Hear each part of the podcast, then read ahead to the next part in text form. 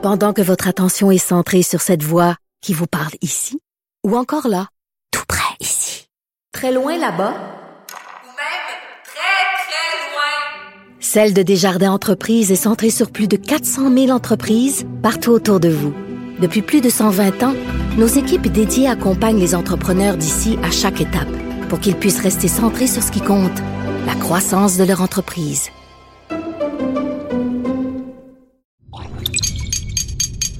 Cube Radio. Silence Veuillez vous lever. La Cour, présidée par l'honorable François-David Bernier, est déclarée ouverte. Entrez dans les coulisses de la justice. Écoutez, vous serez pas jugé. Ils appellent à la barre les acteurs de l'actualité. Oui, votre honneur. Avec François-David Bernier. Avec François-David Bernier. Avocat à la barre. Cube Radio.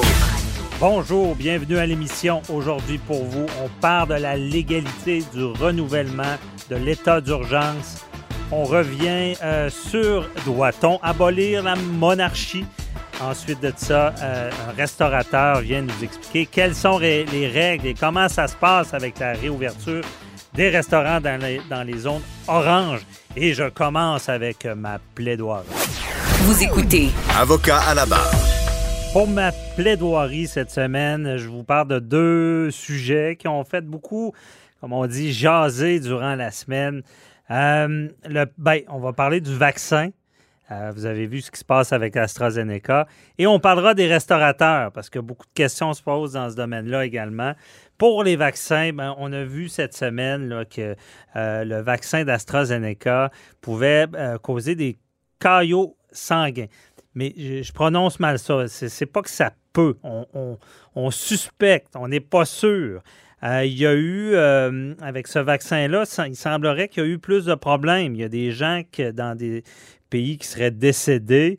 On ne peut pas faire le lien de cause à effet encore. On n'est pas certain. C'est peut-être quelqu'un qui, avait une prédisposition. Euh, imaginez, euh, quelqu'un a des problèmes cardiaques euh, fera peut-être une crise cardiaque, se fait vacciner, puis ça donne que trois jours après, décède d'une crise cardiaque. C'était peut-être déjà là. Mais vraiment, ça, la semaine dernière, on a parlé avec Maître Jean-Paul Boilly de cette question-là qui était encore plus hypothétique que la semaine dernière, à savoir pouvez-vous choisir votre vaccin? On se disait, ben, en théorie, euh, on ne peut pas choisir son vaccin parce qu'il y a une problématique d'approvisionnement. Euh, c'est complexe, vacciner toute une population. Oui, le gouvernement peut vous forcer même, mais ils ne l'ont pas fait encore. Et de choisir son vaccin, euh, la loi porte un flou. Il y a un flou dans la loi. Ce n'est pas décidé si on a le droit de choisir. Et on, la semaine dernière, on se disait, ben, peut-être que s'il y avait une preuve scientifique, qu'il y a un problème, qu'il y a plus de danger avec un vaccin qu'un autre, euh, ça pourrait donner des arguments. Et là, l'hypothèse est devenue un petit peu plus sérieuse. Je ne veux pas faire peur, la vaccination euh, est quand même euh, sécuritaire, on le dit, mais je ne sais pas, vous, est-ce que ça vous dérange?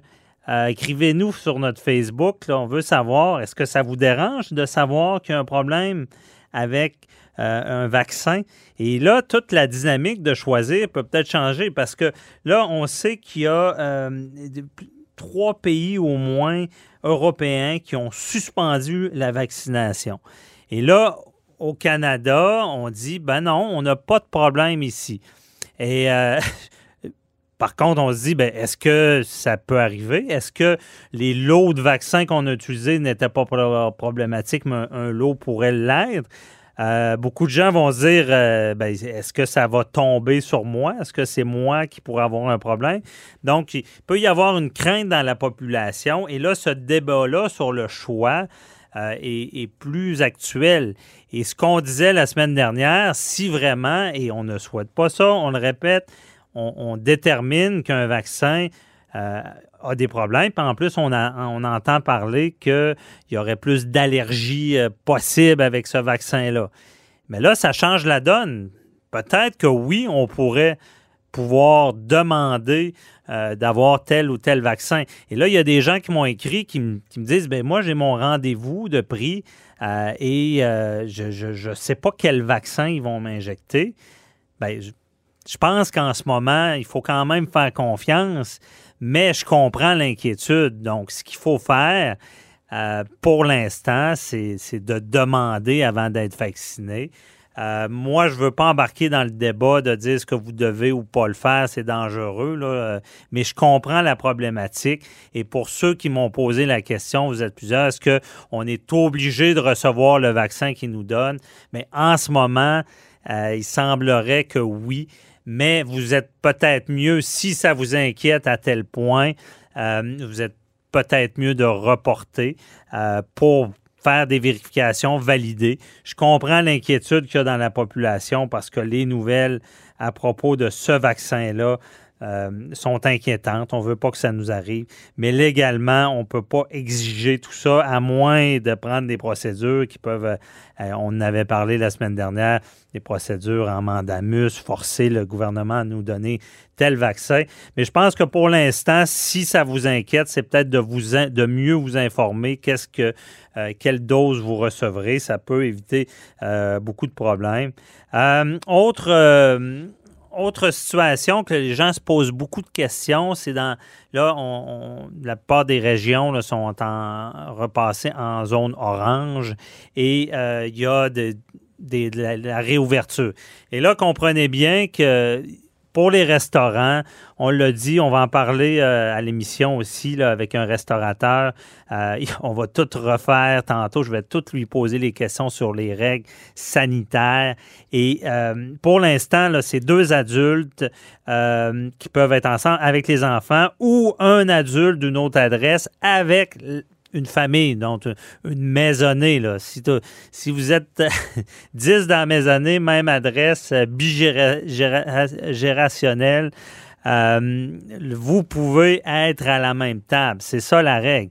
Parce que euh, il y avait beaucoup de questions à savoir euh, puis il y a des exceptions aussi. Si vous euh, soutenez quelqu'un, exemple, euh, vous devez, vous voulez manger avec votre mère, mais elle, elle a un aidant qui est là, qui, qui, l'aide à se déplacer, lui pourrait être présent aussi.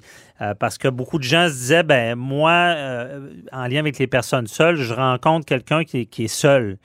Oui, il y a des règles qui sont comme ça dans, pour visiter. Hein. On se rappelle, on peut visiter quelqu'un qui est seul ou ce qu'on a vu du, changement en zone orange, on peut se faire visiter par cette personne-là si c'est stable. Elle peut visiter notre résidence si elle ne se promène pas, comme on dit. En tout cas, c'est n'est pas toujours évident à suivre ces décrets-là.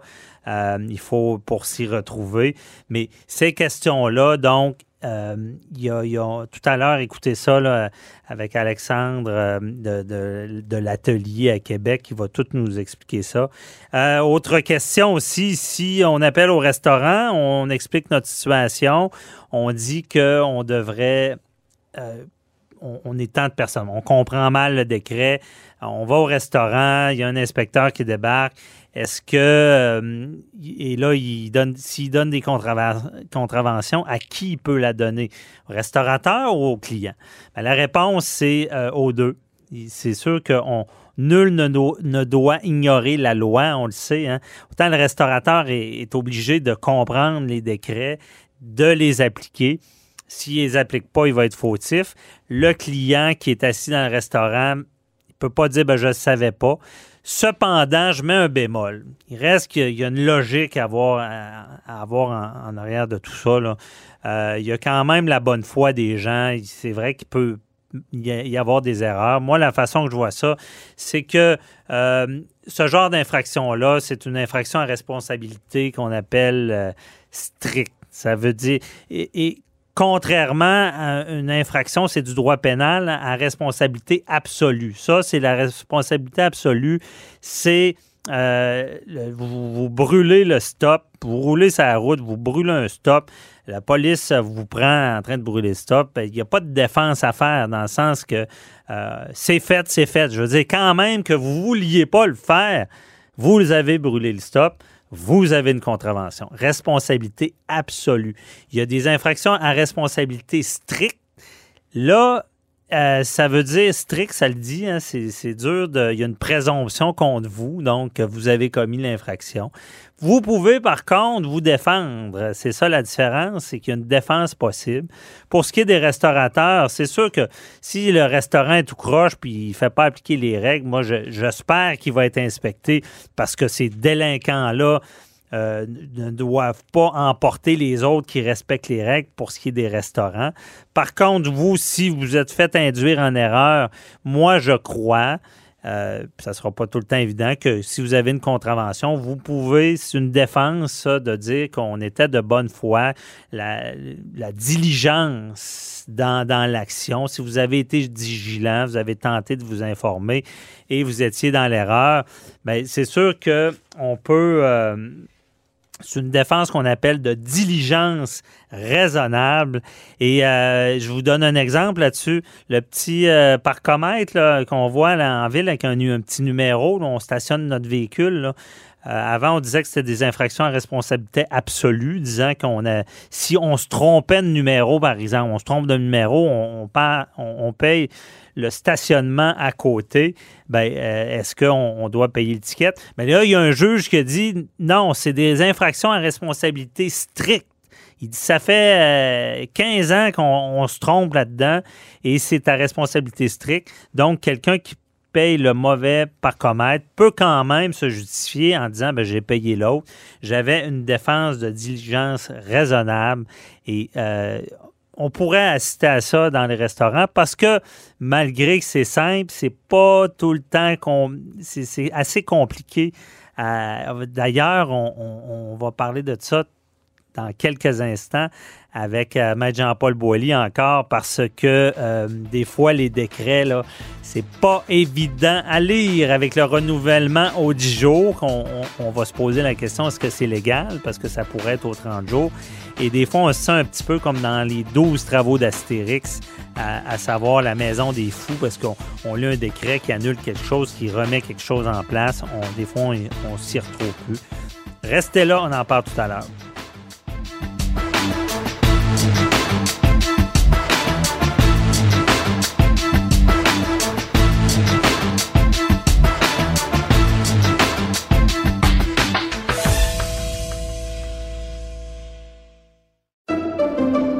Pendant que votre attention est centrée sur vos urgences du matin, vos réunions d'affaires du midi, votre retour à la maison ou votre emploi du soir, celle de Desjardins Entreprises est centrée sur plus de 400 000 entreprises à toute heure du jour. Grâce à notre connaissance des secteurs d'activité et à notre accompagnement spécialisé, nous aidons les entrepreneurs à relever chaque défi pour qu'ils puissent rester centrés sur ce qui compte, le développement de leur entreprise.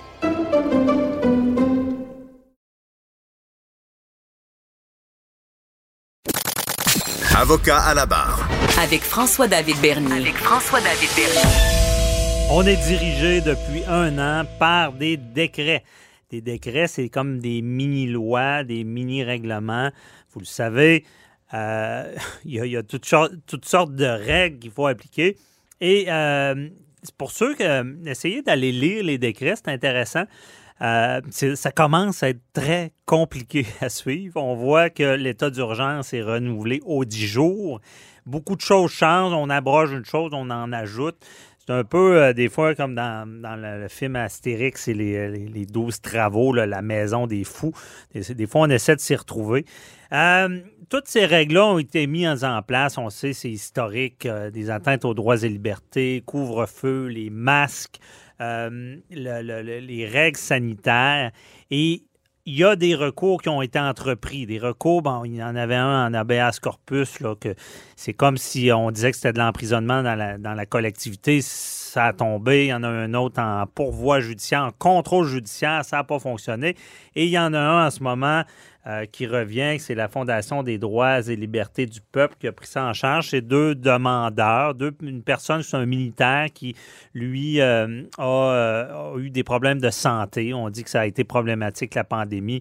Il y a un autre demandeur que c'est elle, c'est des problèmes économiques. Et on revient sur toutes les règles disant, bon, c'est inconstitutionnel, ça ne devrait pas avoir lieu. Et aussi ce fameux 10 jours. Là, on dit ça n'aurait pas dû être aux 10 jours, mais aux 30 jours. On en parle avec euh, Maître Jean-Paul Boilly. Oui, bien là, qui est des avec nous. décrets, euh, on en a 36. là. Euh, L'urgence, euh, vous savez, la loi, ce qu'elle dit, l'article 119, là, on va parler des recours après, là, mais elle dit qu'on peut effectivement euh, euh, adopter des décrets pour une période maximale de 10 jours. Puis euh, ça peut être renouvelé pour d'autres périodes de 10 jours. Mais là, ça fait un an, là, tu sais. On commence, il y a Et- des gens qui commencent à graffiner un peu plus. Et là, c'est peut-être une erreur, ça, du gouvernement, de ne Ouais. pas avoir passé par l'Assemblée nationale. Exact, parce qu'on peut, en vertu de cet article-là, on peut adopter le, le même genre de décret, mais pour 30 jours, en passant par l'Assemblée nationale. C'est le peuple, ça, c'est les représentants du peuple. Alors là, au niveau politique, on parle de juridique, là, mais je comprends que la loi permet des renouvellements de 10 jours en 10 jours. Mais là, vous avez des avocats, puis c'est pas les moindres. On parle de Julius Gray, on parle d'un autre professeur de l'Université Laval qui commence à dire, mais écoutez, là, oui, c'est vrai, on était en état d'urgence, mais l'urgence, c'est quand le feu pogne, là. C'est, après ça, oui, on est toujours en situation de santé publique, de faire attention. Bon, les directives, les règles, on va voir tout à l'heure les recours qu'il a, la Fondation pour sauver le peuple, là, puis les, autres amis de- de- des régimes de je sais pas trop où, là.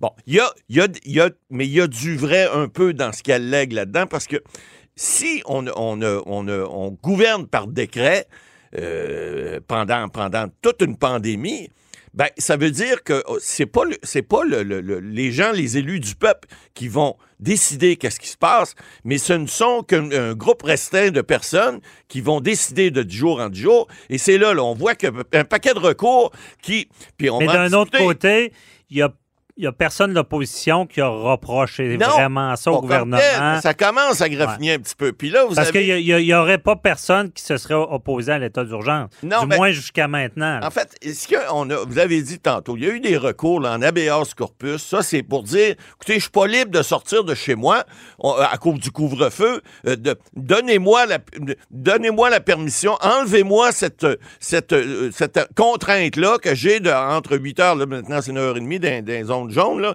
euh, orange, mais enlevez-moi cette, cette contrainte-là parce que je suis détenu illégalement chez moi. Ben voyons donc. Ça a pas passé. Là, il y a une juge qui. Ben, il y a plusieurs juges qui ont rendu des décisions. D'ailleurs, l'habeas corpus n'a pas passé. On a dit c'est pas le bon recours. Allez voir. Mais on On- dit c'est pas de l'emprisonnement. Non, non. Ben non. Parce que Ben non. ça vise pas une personne. Ben, ça vise pas une personne. Puis, ce qui est important de comprendre, parce que lorsqu'on on, on- on- on parle de santé publique, on dit dans plusieurs décisions que, et on cite généralement dans, les décisions récentes, on en a deux. Une euh, du district de Montréal, toujours de la Cour supérieure, une autre du district de, Ga- de Gatineau, où on, cite le, jugement. Ça, souvenez-vous, c'est dans la décision du Conseil assidique qui demandait aux autres euh, d'avoir de, de- de restreindre les, les- les restrictions, autrement dit, ou de Ouais. les enlever pour pouvoir avoir des réunions de culte, etc. Et, et ce que la juge Marthe, ça, c'est re- c'est recité un peu partout, puis ça vaut la peine parce qu'on décortique tout ça, là. Elle nous dit, lorsqu'il y a une crainte dans un milieu comme celui du Québec, puis ça, c'est à Montréal, évidemment, on, on parlait du milieu assidique, elle dit, incluant le- Montréal.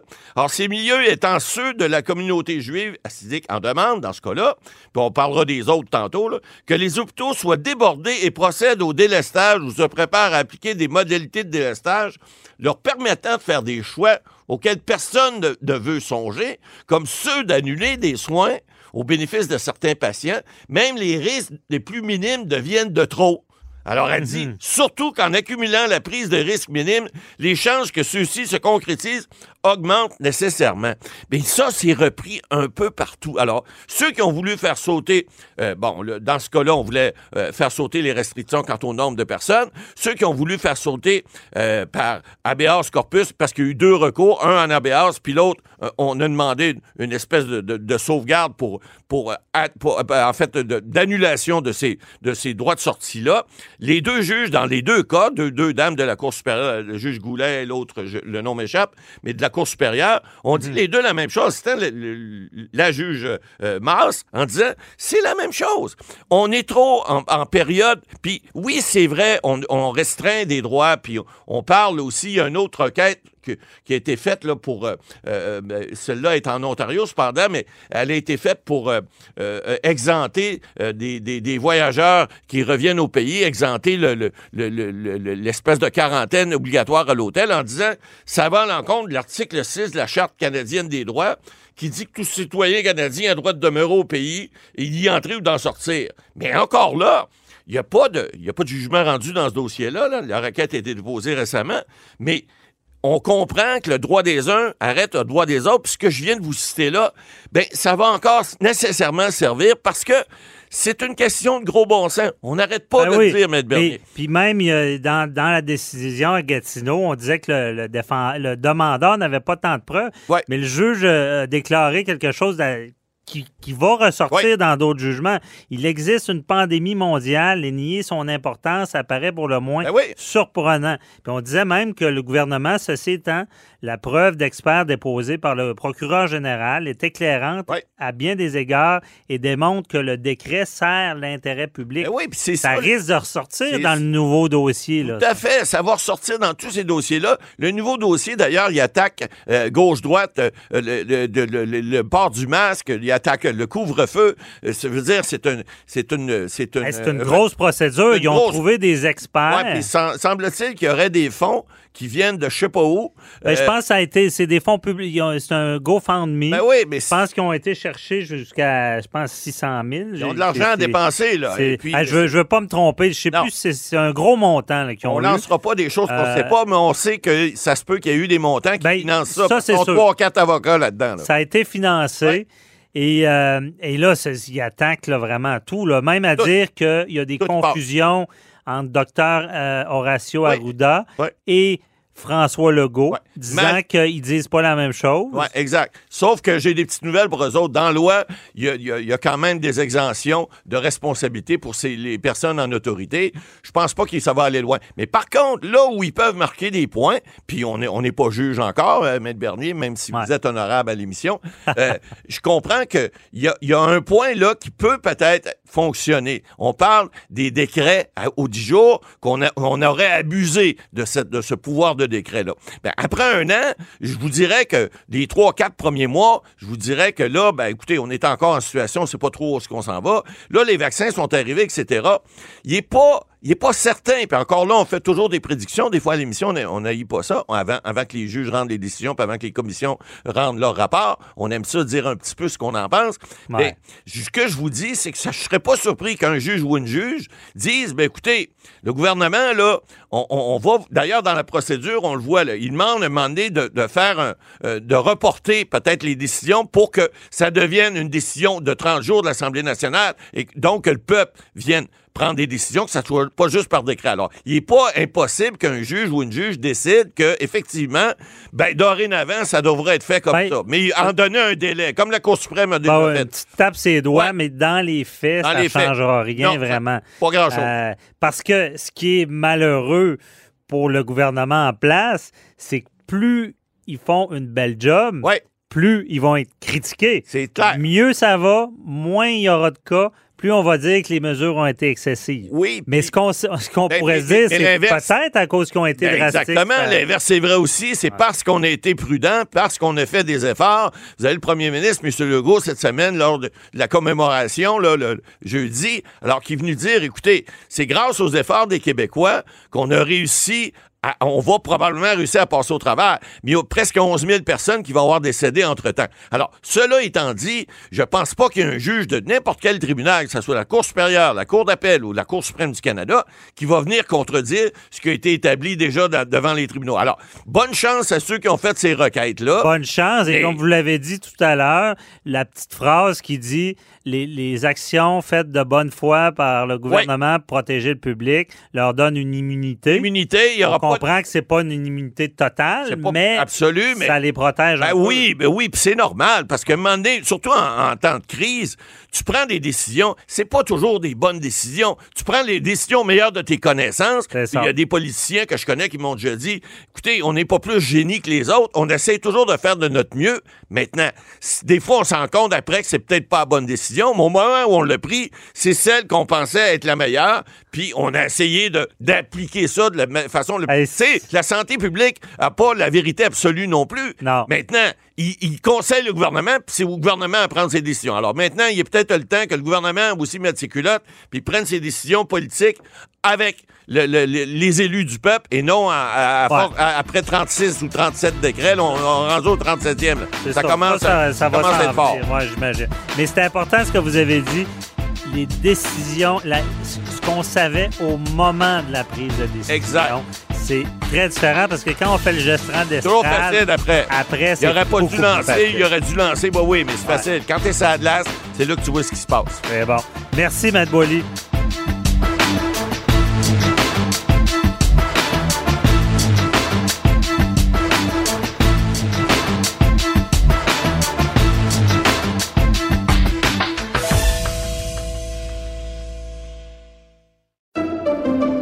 Pendant que votre attention est centrée sur vos urgences du matin, vos réunions d'affaires du midi, votre retour à la maison ou votre emploi du soir, celle de Desjardins Entreprises est centrée sur plus de 400 000 entreprises à toute heure du jour. Grâce à notre connaissance des secteurs d'activité et à notre accompagnement spécialisé, nous aidons les entrepreneurs à relever chaque défi pour qu'ils puissent rester centrés sur ce qui compte, le développement de leur entreprise.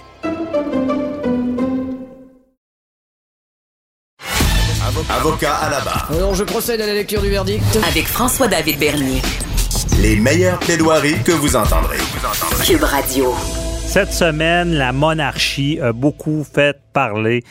On, on parle d'une crise là, qui euh, qui n'a pas eu lieu là, depuis euh, la princesse Lady Di.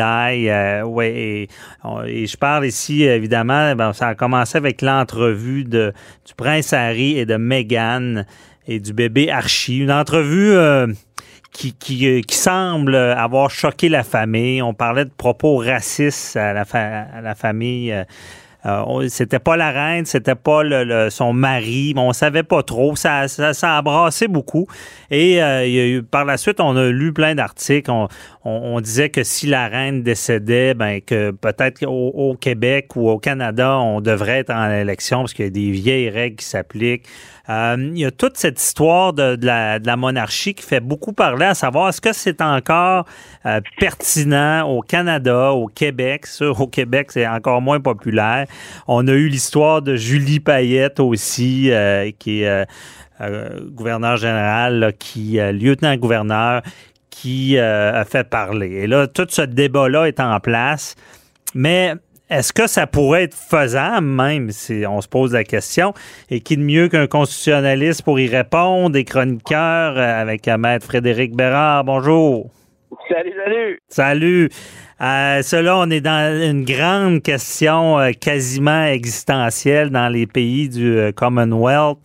Euh, Est-ce que comment tu vois ça? Ben, regarde, on, on va avoir un peu de fun hein, au début de l'entrevue. là. Dis-moi comment tu vois ça, cette entrevue un peu assassine là, sur la famille royale là, de gens qui ont défroqué, qui sont, qui ont dû faire un paquet d'argent avec cette entrevue-là. Comment tu as vu ça? Écoute, moi, deux choses. Moi, le- la monarchie, ça ne m'intéresse, mais tellement pas, t'as aucune idée. T'as pas, t'as pas écouté The Crown sur Netflix, ça veut dire. Non, j'ai zéro, zéro, zéro intérêt. J'en ai jamais eu. J'ai jamais compris non plus, mais ce que je trouve, puis je respecte ça, là, ceux qui, qui aiment ça, tant mieux, mais je trouve ça quand même ironique, par contre, parce que là, depuis l'affaire de Julie Payette, on disait, ah, les Québécois veulent rien savoir de la monarchie, puis blablabla, puis blablabla. Je vais te dire que depuis une semaine, ça paraît pas tant que ça que les Québécois veulent rien savoir de la monarchie, parce que je regarde mon fil Facebook, on est- On est, aussi fervent de, de potins monarchiques, là. je pense que c'est bon chic, bon genre de dire qu'on s'en fout, mais si tu t'en fous, ben tu t'en fous, hein. on n'en parlerait peut-être pas autant. Mais, mais euh, une fois qu'on a dit ça, c'est sûr que bon euh, euh, il faut se poser la question, est-ce que est-ce que le, le, le concept de monarchie est encore pertinent au Canada? Euh, Il y en a, il y en a qui aiment ça. euh, Il y en a qui voient une certaine forme de, de symbole important. Puis d'un point de vue constitutionnel aussi, d'avoir une espèce de, de ben, peut-être pas de contrepoids, mais un gouverneur général qui, qui est pas élu, qui, qui est plus neutre, qui, qui est encore le chef d'État, qu'on le sait, hein, Mhm. fonction symbolique et tout ça. Moi, moi personnellement, euh, et là c'est juste de l'opinion, je pense que c'est désuet, je pense que je, de la difficulté à croire qu'on puisse s'identifier comme tel à ça. Je ne vois pas la plus-value. euh, en plus du, du, du fait que si on, si on est honnête, la monarchie britannique, la couronne britannique, a jamais été très tendre à l'endroit des, des, des francophones, particulièrement des Acadiens qui ont été déportés. n'a pas été très tendre à l'endroit des, des, des Autochtones non plus. Alors Mhm. moi, je j'ai j'ai de la difficulté à avoir une possibilité d'identification au-delà du gossip. Là, est-ce que Harry, là, qui s'appelle, je pense, puis Meghan, euh, puis la belle-mère, puis à part du mémérage, je vois pas, moi, d'un point de vue constitutionnel, la pertinence. Je serais en faveur d'une abolition. Le problème, c'est que si tu regardes la loi constitutionnelle de 1982, c'est la formule de l'unanimité qui s'appliquerait à l'article 41. Donc, ça veut dire que toutes les provinces, plus le fédéral, euh, auraient à donner leur aval à une abolition. Donc, on s'entend que c'est peut-être c'est pas fait encore. C'est pas fait, puis c'est. Euh, Est-ce qu'on est trop entremêlé dans, quelque chose de tellement technique qu'on a mal à la tête on veut pas le faire? On pense à l'époque, la nuit des longs couteaux pour rapatrier cette constitution-là du Royaume-Uni jusqu'ici, qui est déjà là, puis qui n'avait pas invité le Québec là, parce que savait qu'on serait pas d'accord, ayant peur que le Canada modifie ce qu'ils veulent dans la Constitution puis qu'on on soit lésé. Euh, est-ce que techniquement, c'est même, euh, je demande aux constitutionnalistes, est-ce que c'est faisable de, se débarrasser de la monarchie? Ben, moi, le premier, j'appelle encore la couronne, le ministère public d'un procès criminel. Ah oui. ben, écoute, ça prendrait une volonté politique. Euh, et là, euh, bon, euh, évidemment, euh, on peut penser, puis il y a un sondage récent qui démontre qu'au Québec, les gens sont moins attachés qu'ailleurs. Donc, toi, si t'es premier ministre canadien, t'ouvres-tu cette porte-là, sachant qu'il y a certains endroits au pays où il y a un attachement qui est plus fort? Mhm. Sachant aussi, rappelle-toi, le Stephen Harper, lui, ça, je l'avais pas prévu, ce coup-là, pas du tout. Ra- Rappelle-toi qu'il avait, il s'était mis à placarder euh, la photo de la reine un peu partout, puis euh, de se réaligner sur euh, sur la monarchie britannique. Pourquoi? Ben parce que c'est un fin renard Harper, là, il, avait, il avait des défauts, mais il avait un, un bon flair politique. Ben oui. Parce qu'il avait compris qu'il y avait plusieurs Canadiens qui s'identifiaient à la couronne britannique. Or, Mhm. donc, euh, tu sais, là, ça, ça va, là, on s'amuse. Moi, je vois aucune pertinence d'un point de vue constitutionnel réellement. Même, je trouve que c'est archaïque, mais je ne suis pas certain que mon opinion est partagée par une majorité de Canadiens, et évidemment au-delà des Québécois, qui soit suffisante donc pour ramener une, une volonté politique qui qui qui qui, a- qui en qui amènerait cette formule de l'unanimité-là à pouvoir s'appliquer.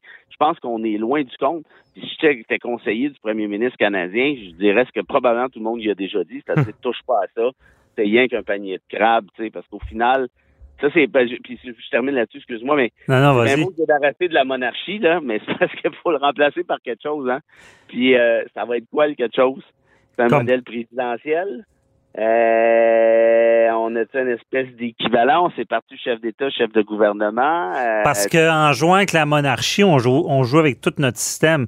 Est-ce qu'on on peut, on est une fédération malgré qu'on n'est pas euh, sous un, un modèle mo- de, de la monarchie ou? Ça veut dire si on l'enlève, on, on reste-tu pareil? C'est aussi simple que ça?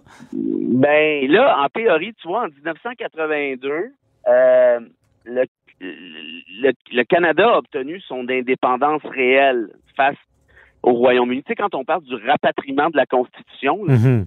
ce que ça veut dire, c'est que c'est une image, là, mais euh, c'est que pour la première fois, donc depuis 82, le Canada peut lui-même amender sa Constitution sans demander l'autorisation à Londres. Mhm. Euh, le Canada avait déjà obtenu une indépendance là, dans les faits d'un point de vue international et tout ça, mais pour modifier sa constitution, la réponse c'est non.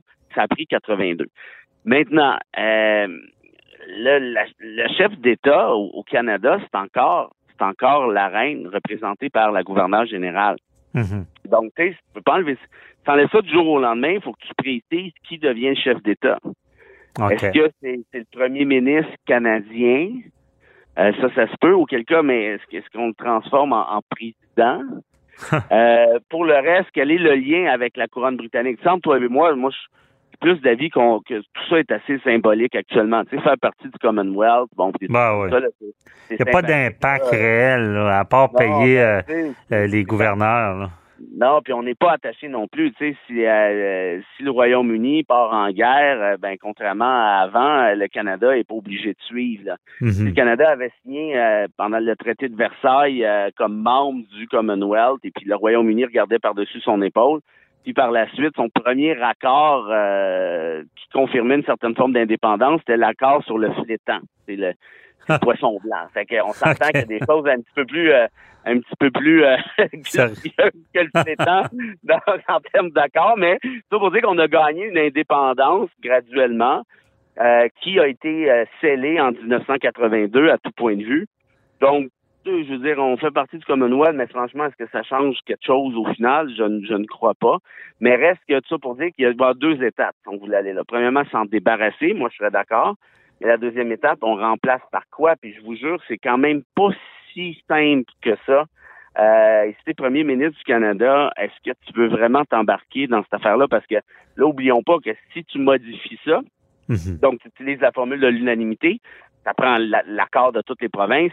Mais compte sur moi que à peu près toutes les provinces vont arriver avec leur liste d'épicerie, ce qui est un classique, en disant, moi, je donne mon accord pour abolir ça, mais pendant qu'on y est, puis pendant qu'on ouvre la Constitution, moi, j'aimerais ça avoir ci, ci, ci, ça, ça, ça. Par exemple, en matière de partage des compétences, le fédéral va dire, t'es tu fou, je veux rien savoir. Puis le fédéral va arriver avec d'autres listes.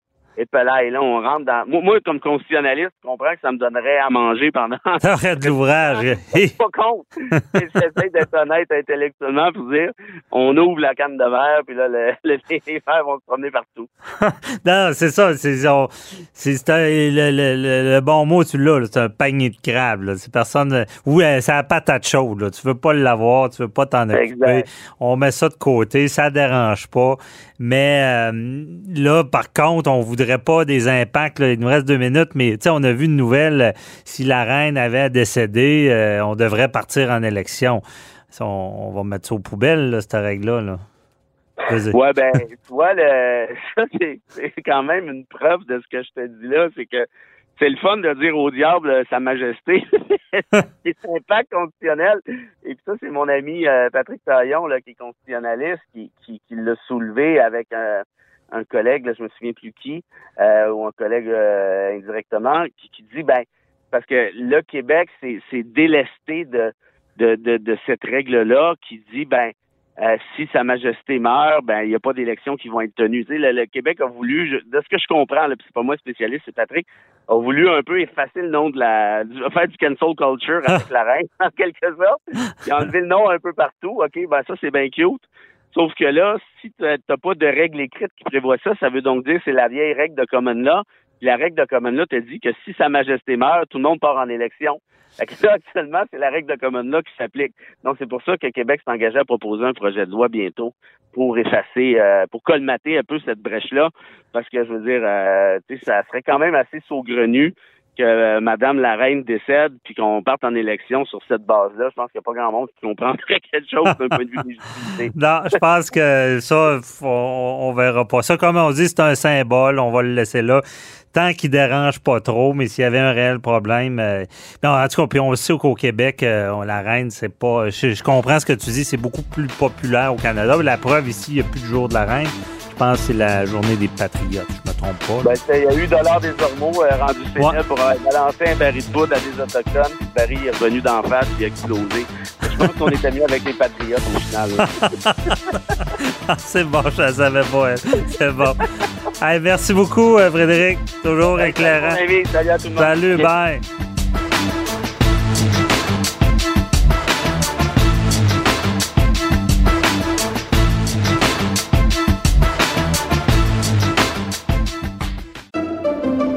Pendant que votre attention est centrée sur cette voix qui vous parle ici, ou encore là, tout près ici, très loin là-bas, Ou même très, très loin. Celle de Desjardins Entreprises est centrée sur plus de 400 000 entreprises partout autour de vous. Depuis plus de 120 ans, nos équipes dédiées accompagnent les entrepreneurs d'ici à chaque étape pour qu'ils puissent rester centrés sur ce qui compte, la croissance de leur entreprise.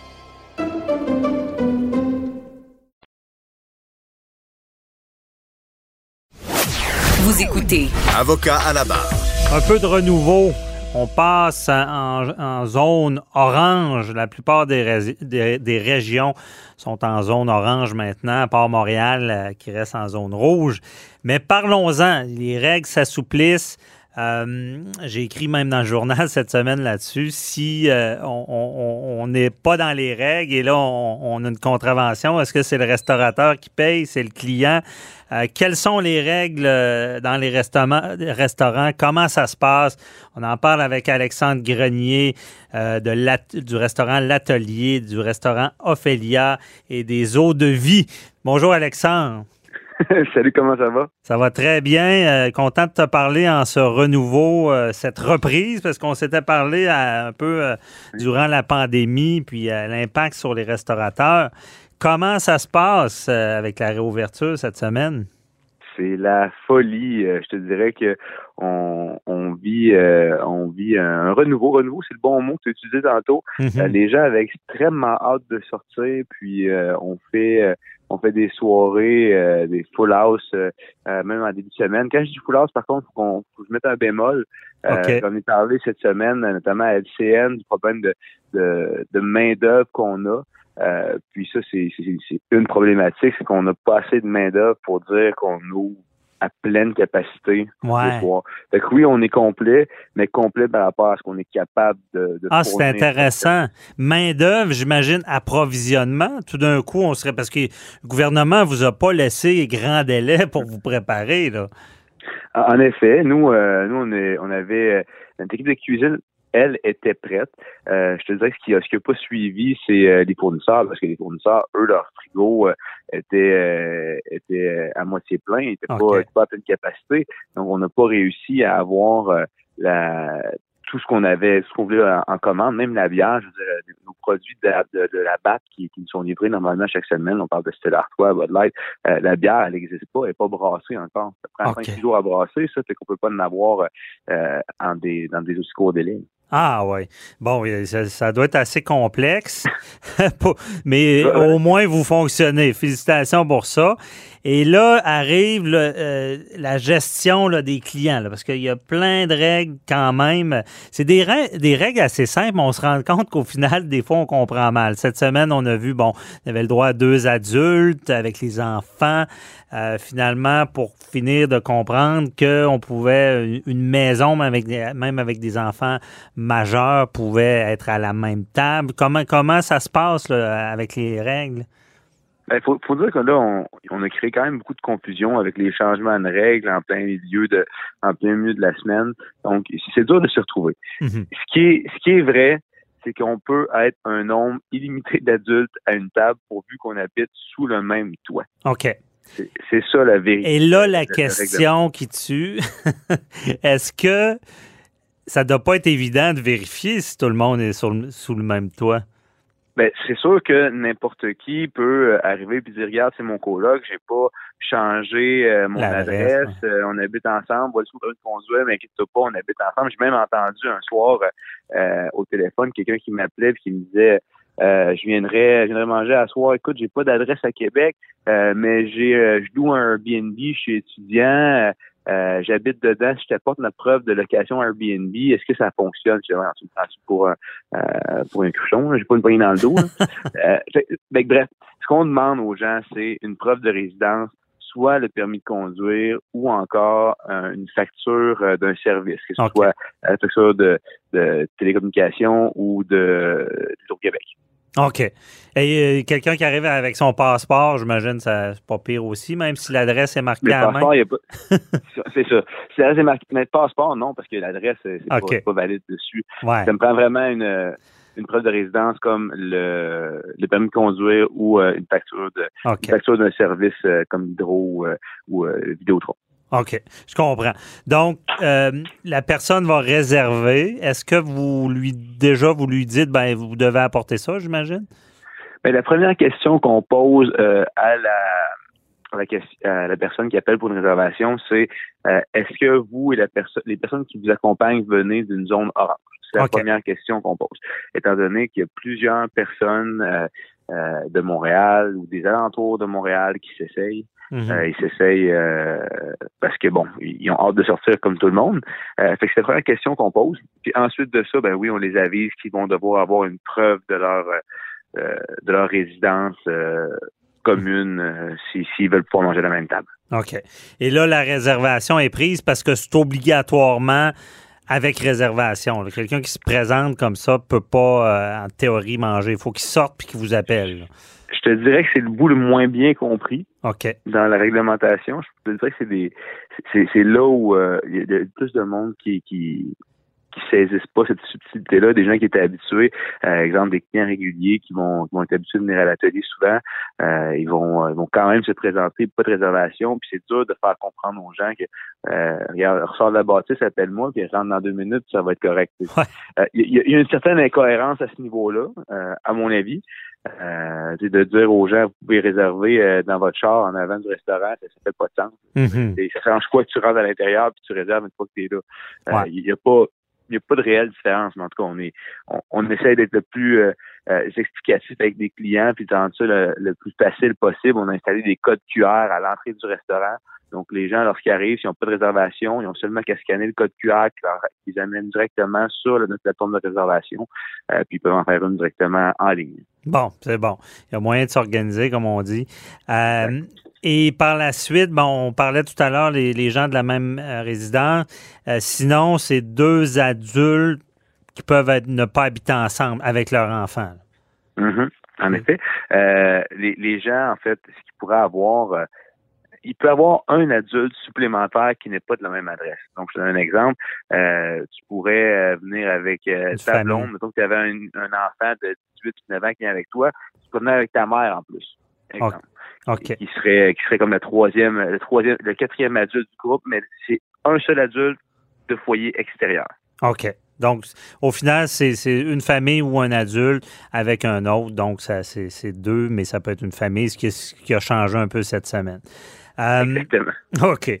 On comprend.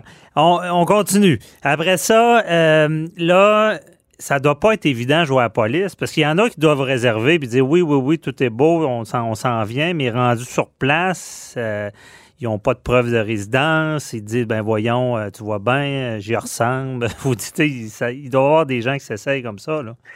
Ça, euh, heureusement, je l'ai pas vécu encore. Honnêtement, de ce côté-là, euh, les gens sont assez disciplinés euh, lorsqu'ils sont avertis d'emblée. Je pense que les gens sont compréhensifs. Puis les gens sont tellement contents de pouvoir enfin manger au restaurant que entre le printemps dernier, lorsqu'on a réouvert, puis maintenant, c'est deux mondes différents.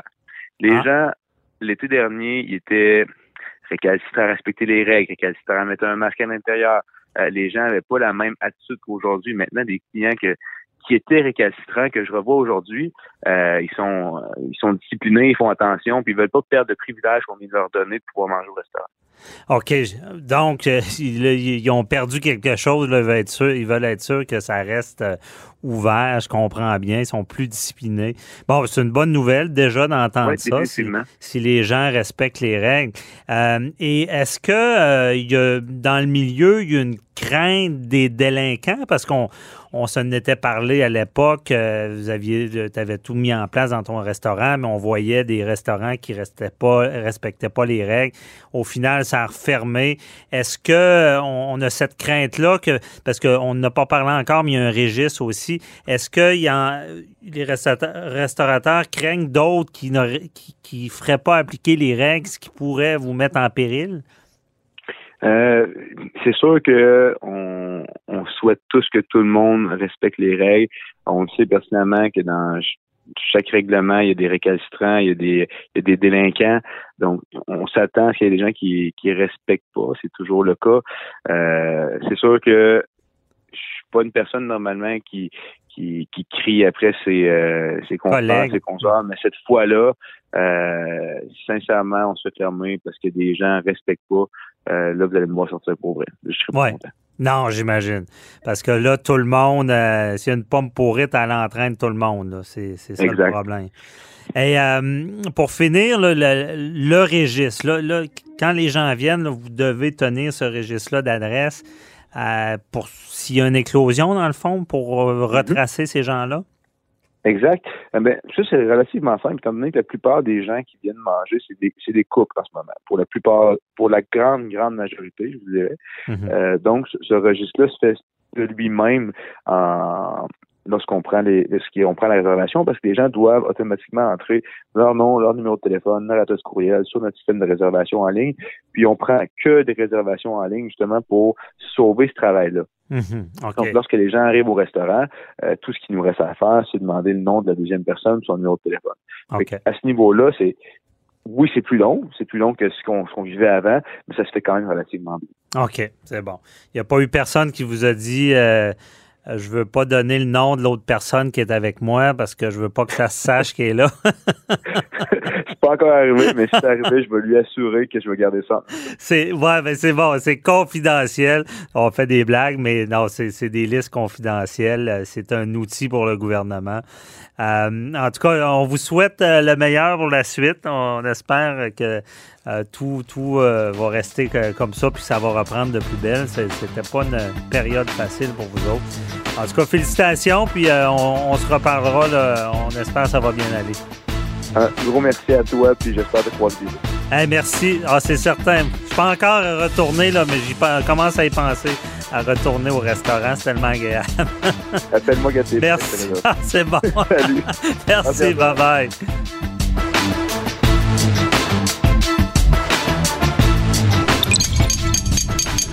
Radio.